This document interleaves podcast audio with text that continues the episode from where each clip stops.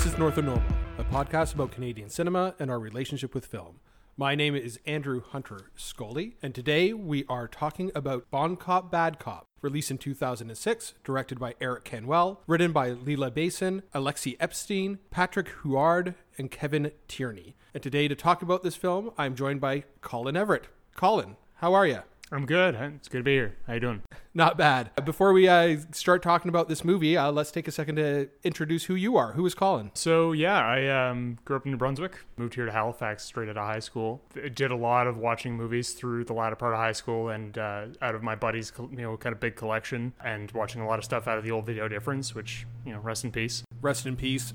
Yeah, definitely. uh, just to explain really quickly, Video Difference here at Halifax was really a landmark for moviegoers. It only closed down, what, a couple of years ago? Oh, yeah, not long. And and immediately the collection just scattered to the wind. Well, no, a lot of it was actually donated to the Halifax Public Library. Oh, that's true, yeah. Yeah, and every so often I'm trying to track down a movie and I, I just kind of type in out of curiosity. I'm like, that one was probably from Video Difference. Yeah, a lot of uh, a lot of favorites went to collectors. They, they did a big sell off when they, they closed up. Yeah, I think I even ended up getting the last couple of seasons of Deadwood out of that. Nice. Uh, anyway, sorry, keep going. Yeah, other than that, basically been been living and working here for the last 10 years or so and yeah just sort of just keeping on i uh, sort of a delinquent artist from here and there music but a bit of writing here and there but uh, yeah Great. Okay, well, to start things off, what is Bon Cop Bad Cop? uh, so bon cop bad cop is a movie in which a grisly murder happens at the quebec ontario border and these two cops from the ontario police and the quebec police have to try and solve the case with all the attendant conflicts between the two of them and basically has this weird pissing contest between the two divisions and the RCMP. At least that's where it starts, and then it gets into this whole weird personal grudge serial killer thing. Yeah,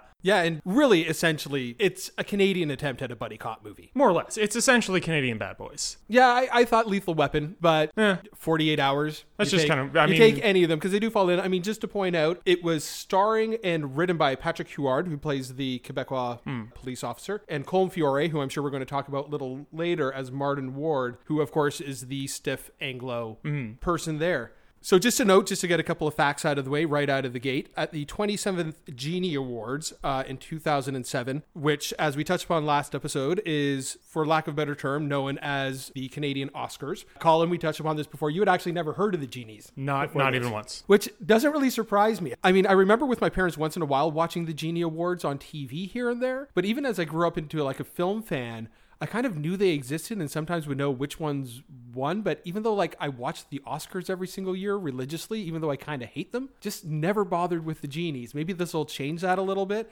but regardless, it was nominated for quite a few Genie Awards that year, but it won for Best Picture and Best Sound, which at first you you think is kind of odd, but then you think about it, well, Canada doesn't produce too many like big action movies, mm-hmm. you know, with lots of big explosions and stuff like that, which this one definitely works in. So I guess that kind of makes sense. I didn't even bother to look up what the competition was in the category that year. I mean, I, I kind of believe it though. Like just watching the movie, like I remember there being a lot of interesting transitions between scenes with sort of diegetic and non-diegetic audio running together. Like there was there was some good design there. Yeah, yeah, definitely. There's a lot of good stuff in this film across the board, definitely. So this uh, movie has a couple of claims to fame here in Canada. It actually did pretty well for a Canadian domestic release film. On a budget of $8 million, it made almost $10 million, which is really good domestically. And this is a movie that I know a lot of people saw at home after its theatrical release. So uh, not bad there. It's no wonder it got a sequel, which we may touch Yeah. upon a little bit later. And the other fact that this movie tries to lay claim to, well, back with the budget, it claimed for a while that it was the highest grossing domestic Canadian film. At which least is, nominally. It is. I mean, if you fudge, apparently it's still Porky's, which is still really weird. Whether or not I ever run out of enough movies to cover Porky's at some point, maybe that fact will come back up. Otherwise, we're tackling it here. Uh, the other claim that it has is that it claimed in a lot of places where I was researching that it was the first bilingual film Right. of a release in Canada, like 100% bilingual. Even in the recording process, they uh, recorded it completely in English and completely in French, apparently. And it was afterwards in the editing room where they decided Which parts would be in which, which, parts would which because you know some of these scenes they really do cut back and forth between the two languages. However even that isn't true. I swear this is the only sidebar i'm going to get into like this entire episode but doing research for the show can be kind of weird and you kind of unearth some really weird things. Uh apparently what is the very first bilingual canadian film and I'm probably not going to pronounce this right. It is a film from 1963 called Amanita Pestilens. Okay. Uh, it is also weirdly the first color film made in Canada. Huh. So, for those facts alone, I find it really, really odd that I cannot find this movie anywhere. Right. Like, it's not available to stream online. I can't find even the fact that there was ever like a home video or DVD release of it. Now, I'm just going to read the synopsis. You're going to see why I want to see this movie. The plot concerns a Mo- Montreal suburbanite who becomes obsessed with his award winning lawn, which has become infested with ground fungus. His neighbor across the street identifies the species as Amanita pestilens. The mushrooms prove impossible to eradicate, and the homeowner directs all of his efforts to getting rid of them to the exclusion of all else. His obsession very nearly destroys his life and leads to a deadly confrontation with his neighbor. Wow. Don't you want to see that movie? I, yeah, like that's where can we find copies of that? like it's, Part it's of me wonders if it was in the, old video difference collection. I just never found it. as far as I can tell, it's never been released anywhere. Huh. Uh, apparently, it was a complete flop. So, just ex- before we got into the nitty gritty of Bon Cop, Bad Cop, I wanted to throw that one out there because, uh, yeah, that that one sounds like a real fun time. I mean, it- for lack of a better term. It does kind of explain why they thought they were the first bilingual film shot in Canada because why would they have heard of that? Yeah, I don't, I don't think when Patrick Huard came up with the idea for this film, his first instinct was to go onto Wikipedia and look up that sort of information. So now that we've had that tangent to the side, let's get back into this. Colin, now, before we decided to land on this movie, you did have another movie that you wanted to talk about. Uh, You know, you were available to talk, and I kind of wanted to because the last two episodes were both horror films. I kind of wanted to break it up a little bit because what you want to talk about is ostensibly a horror film, kind of in an odd way. Uh, so you went away and you came back with this movie, Bon Cop, Bad Cop. Uh, why was that? Um, well, both movies kind of exist in the same space. I brought up Video Difference before. When I first moved to Halifax, I was maybe 18 years old. My brother and I would just make a ritual of just renting as many schlocky movies as we could from uh, from Video Difference. It was right across the street from us. So Pontypool and Bon Cop Bad Cop were very much a part of both of those, of just that, that time in our lives. I think Bon Cop Bad Cop is a better fit for me just because it I think it has more to say about sort of the way we look at Canadiana than maybe Pontypool does. Pontypool is just kind of a horror thing of its own, and maybe it has maybe there's more there. I haven't taken a look at it in a while. Bon Cop Bad Cop just appeal to me more now, especially as a comparative point to then. Yeah, out of all the episodes that we've done so far, this is definitely the movie that is the most about Canada. Like, you can't watch this film and mistake it for being anything other than a Canadian film. Yeah, like it's it's just like bursting at the seams with kind of the you know straight out of a Molson commercial hokey Canadianness, but also kind of a more earnest look at it. Uh, I mean, the movie is just pure provincial bickering between Anglo and Franco Canada. It really is. And I don't want to say you can, I, I'm sure there are other places in this world where there are the same sort of cultural divides of people living together, but not so government regulated. Yeah, You like know, I, I find it really hard. And the fact that this movie, right from the get go, you know, when they first discover the body, as you brought up, and they're both like trying to just pass it off on each other's jurisdictions, and that happens to fall not only on a provincial, like you get, you know, in Smokey of the Bandit crossing state lines, you know, and that sort of a thing. But here it's not just a political, practical thing; it's also, you know, this sort of cultural divide. Well, it's kind of it's it's really telling about Canada that we in our government have a sitting party whose stated goal is separatism. You know, like that it's it's baked into the DNA of this country of, of just to be at each other's throats or at least digging each other in the ribs a little bit. Well, and it leads to one of the jokes that I don't know if I'll actually say what it is, but leads to one of the biggest eye rolls for Right. me in this, which, well, I mean, it involves a, shall we say, love scene later on in the movie Right. with chance of Quebec separation being taught to an Anglo that doesn't know what she's actually saying. Yeah. Uh, to talk about the whole sort of dialogue aspect of it, because I mean, what the creation of this movie was. Uh, Patrick Huard, who plays David Bouchard in this film, also one of the screenwriters, he had the idea for this film after doing a bit at the 2003 Genie Awards, in which he played on cultural and linguistic differences between French and English Canada. He realized that what separates Anglo and Franco audiences also united them. And this is the quote the one thing that we can laugh about together is our differences. Which is a nice sentiment. Yeah, I I, mean, suppose. Uh, and just to add, it was I was kind of disappointed. I kind of scoured online to see if I could find this bit from the Genie Awards, and I couldn't find it anywhere. So I thought that would I have been don't kind of imagine the interesting to see. archiving. I don't imagine the archiving was very good on that. No, probably not. Yeah, well, I mean, it's telling that sort of uh, that sort of pulling together by your differences. I mean, half the, the, the plot is initiated by fighting to keep the, the case they're on out of the hands of the RCMP, which is the federal police. Yeah, and even right off of the bat, I mean, I, I want to go back into the characters. You know, you have Patrick Huard, who I use the analogy of Lethal Weapon is more of a Mel Gibson Right. type from Lethal Weapon. He's kind of the rough around the edges, and then you have Colm Feore as the more button up. I, I mean, one of my favorite gags in the movies is how his like dream is to get a desk job, Yeah. which kind of comes up as a gag quite a few times throughout the movie. I mean, if they're threatening his retirement, then he'd have to die at some point. So Yeah, fair enough. So, okay, so first off, being from Nova Scotia, how much interaction have you had with French Canada? very little. It's kind of weird. I don't think I realized how segregated, uh, at least the Atlantic provinces can be, until I realized that I met my first Acadian friend at 24, and I had to leave my home province to do that. So, how do you think this movie actually handles these cultural relations? I mean, it's funny that you brought up one of the best jokes in the entire movie is actually in the setup when they are at the crime scene, where, you know, they bring up that, you know, knowing how to speak French outside of, well, only in Quebec and certain parts of New Brunswick. Yeah, I felt very seen by that. Yeah, yeah, definitely. Well, let, let's talk about the actual setup of this film. And I hadn't seen this movie for a long time. I think it was pretty shortly after it had come out. And I do like a lot of this movie. I mainly like the two leads. I think they have a really genuinely good chemistry. I mean, I think we have touched upon before, not in this episode, but as friends, we both love Colm Feore. Oh yeah, oh Like- yeah. I have a deep, unending love for everything Colm Feore does. Well, let's talk about Colm Feore for a second then, because we're talking about these two actors. Unfortunately, I mean, like a lot of the people working on this film, you know, big careers in Quebec. Uh, this is kind of my first exposure to them from the deck director down to Patrick Huard, you know, who apparently starred in a very successful series of hockey films called The Boys. It's what was interesting, sort of just doing a quick Google search of just you know finding potential movies to talk about here. Every time a, a movie out of Quebec came up, you started seeing a lot of the same names, him, him especially. Oh yeah, yeah, definitely. And and to go into Colm Feore, Confiore is that special type of uh, Canadian talent where uh, I know my experience. I was trying to think of where I had first seen him. I, it might have been the movie The Wrong Guy, starring Dave Foley and him. Actually, no. I- It was actually probably before that point. I is another one of my absolute favorite all time movies. Thirty two short films about Glenn Gould. But I think I saw it so long ago, I had no idea who Colm Feore was. Right. And then when I finally rewatched it, it was after seeing The Wrong Guy, and I was like, oh, so the guy who's really good at pulling himself up into vents. Yeah, You know, one of the best gigs from The Wrong Guy.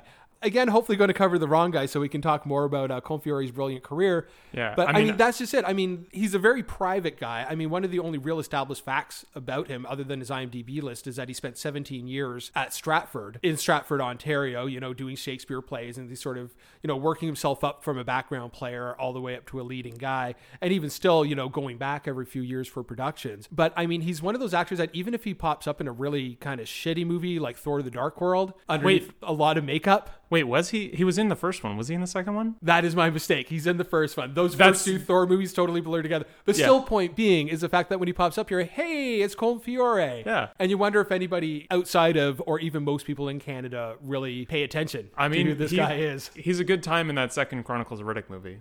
First one, I don't know. After it was not pitch black anymore. Yes, it is in Chronicles of Riddick that he's in. Yeah. Yeah. But, anyways, in this movie, I do really like their chemistry a lot. Now, this leads into basically the scene setting of the movie, which is one of the aspects that I kind of don't like about it. I understand a, a movie doubling down on the bilingual buddy cop thing. I actually think it's a really clever sort of way to throw a twist on the buddy cop idea. If, if you know, some Canadians are going to go and be like, we're going to make our buddy cop movie, that is a great thing uh, and a great concept to roll with. And I think for the most part, it plays out really well. I like how they spend equal time between you know Montreal and, and Toronto, so you get those two different sides playing off of each other. And in the same way, you also get the dynamic of both of them being out of their element, but also the way that their families separately play off of them. Mm-hmm. So you not only get the sort of family relationship being established with the individuals and their family, but you also get what the sort of other type of opposite personality type bouncing against the same friends and family mm-hmm. kind of what happens there Yeah. which I think is really, really interesting. But that being said, the one thing that really doesn't work for me, the whole hockey serial killer thing, Yeah, that that kind of doesn't was, work for me at all. It was the loosest of possible setups to just have them kind of bounce off each other. Uh, I mean, I think you and I had discussed previously that neither of us really gives that much of a shit about hockey. yeah, we're going to peel the curtain back to anybody listening from outside of Canada, this giant curtain that surrounds Canada.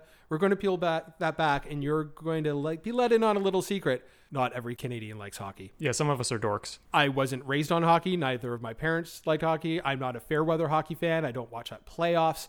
But that being said, that's not why I don't like this. I mean, I do really like some movies that are hockey movies. Oh, sure. I consider two of my favorite movies of all time to be Slapshot and another hopeful future podcast episode, Goon. Mm-hmm. I really love the movie Goon a lot. Quick aside, Goon is real good. It infuriates me when they show shots of Halifax and then scenes that are not shot here. Yeah, I, I think that's going to be something that comes up, especially when we cover that in a future episode.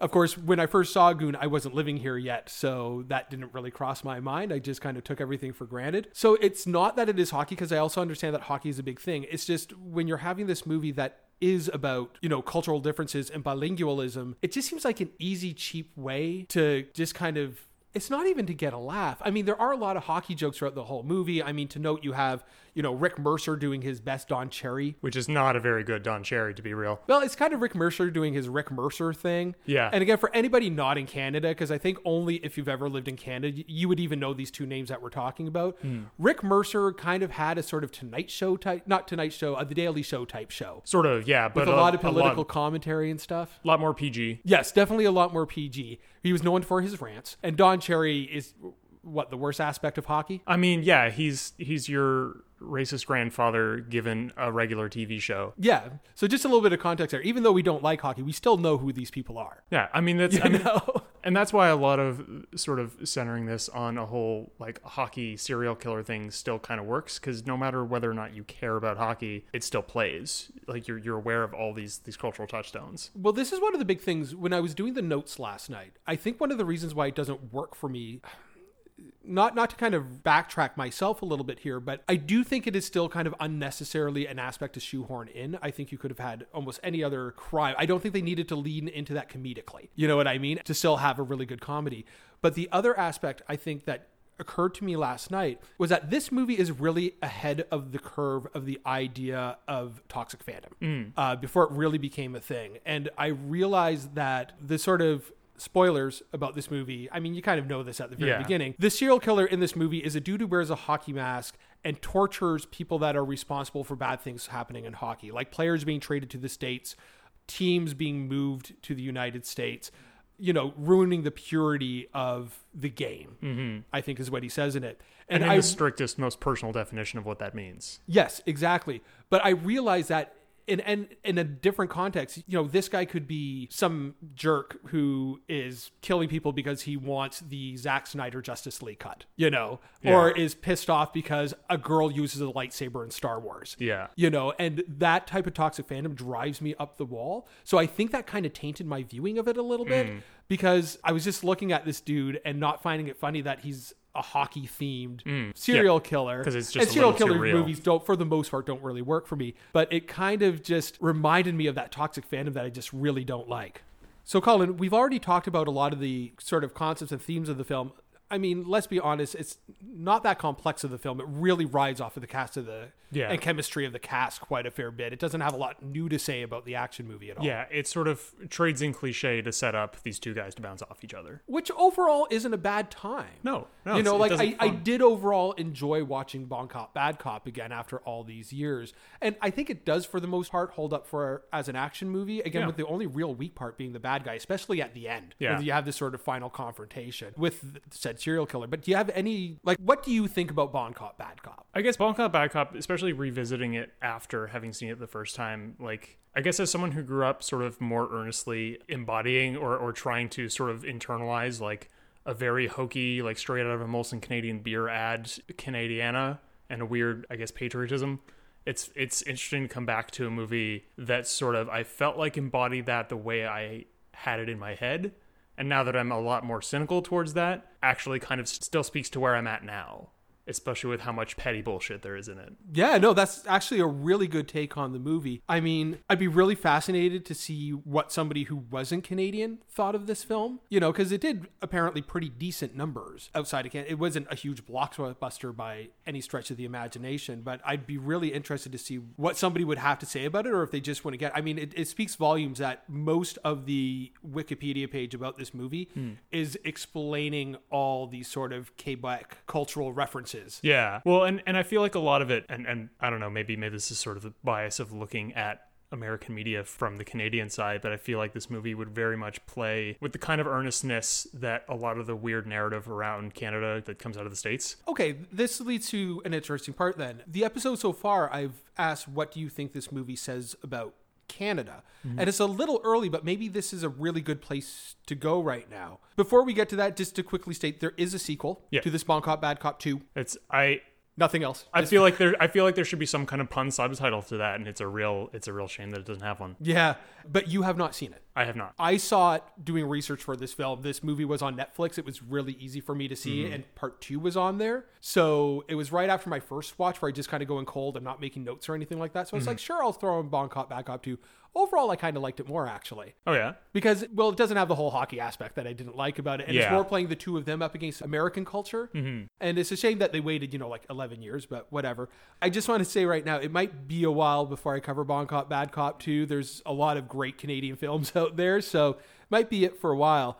But I just wanted to touch upon it. It's kind of cool that it did make enough money that eventually they made a sequel. Yeah. Although it's very much on brand that the second one is about kind of them against America because I mean that's like the story of Canadian media since we started subsidizing it to be like please be less American. well in the sort of unimaginative nature of you know if they're going to have a serial killer have him hockey themed mm-hmm. having the sequel being not versus against the states but having to work with american cops. Right, right, right. that seems to be the next natural i don't want to say lazy but easiest yeah, like it's thing to throw against our protagonist it feels like kind of a natural progression. yeah definitely. So okay we brought it up. What is usually the final question of the podcast but it's come up a lot about what somebody outside of canada would think about this movie. So it just makes total sense to ask you like what do you think this movie says about canada? I think as someone living in Canada with more of an inside perspective, it spends a lot more time like in a very hammy action movie kind of tone, but actually portraying the kind of interprovincial petty infighting.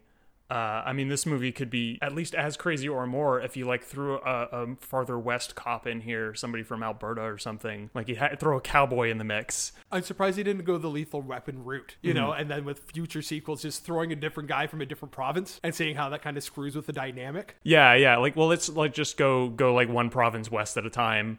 Um, I don't know what Manitoba would add. Sorry, Manitoba. We'll cover that when we do the episode about Fubar.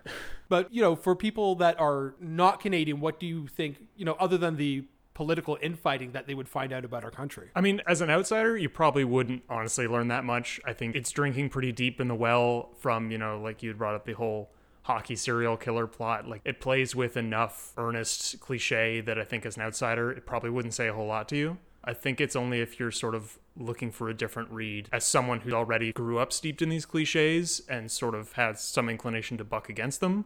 Like them bickering would just be two cops who don't get along bickering. It wouldn't be, oh yeah, of course these two guys being from where they are, being part of the police forces specifically that they are from, would bicker this way. And of course, the bi- bilingual nature of the film, and I did really appreciate that a Yeah. lot. You know, it, it was a movie. I mean, aside from having subtitles, a lot of the dialogue is so snappy. I found that you know I couldn't be checking my phone a lot during it. No, well, especially um, speaking of bilingualism, I, I wonder if you can get more out of this movie if you're uh, if you are fully bilingual. Because there's uh, the scene where they're really high and they're getting chewed up by their captain. Which is one of my favorite scenes in the movie. Oh, it's Actually, so so actually really really funny. Yeah, and and Colm Feore's uh, character Ward, his French is just falling apart because he's so high. And it took me a minute to realize that because I had to read the subtitle and then go like, oh wait a minute, that's no, none of that sounds right. and of course all the cultural references as well Mm. you know as i said this was i don't want to say mainly a quebec production but definitely a lot of the people working on it you know have that sort of french background. Yeah, so uh i don't know about you colin. Like i said i don't think it's a bad movie. I No. just don't have too much more to say about bon cop bad cop. Do you? Honestly, like it's you know I have feelings about this, but uh, at the same time, it's still kind of a it's a thin movie that I found things in because I was looking for them. yeah yeah definitely. And i mean i think i'm happy it's out there Yeah, it's fun. yeah It's- I, I wouldn't and- tell anybody not yeah. to watch it And I think a lot of my enthusiasm for it comes from that I do find something kind of more substantial in there, but also I have a deep, deep love for things that are kind of dumb and a lot of fun. well I'd, I'd be really curious to see what your opinion of the sequel is I really got to go spend some time with that. Yeah, yeah, definitely. Well, thanks for being here, Colin. It was uh kind of fun to tackle a different type of movie on this podcast. In the very early days of the podcast, we're kind of gradually getting to these different genres and types of film. Yeah, I mean, action movie schlock, you know, deserves to have its day. And uh, looking forward to getting you back for some of those other films we talked about covering. Be happy to be here. All right. North of Normal is a podcast of Eldritch Creative, which can be found on Facebook at Eldritch Creative and Instagram at eldritch.creative. This show can be found at North of Normal on Facebook and on Instagram at North of Normal Pod. Intro music is by Dad vs. Son out of Hamilton, Ontario. That's it for now. Be safe.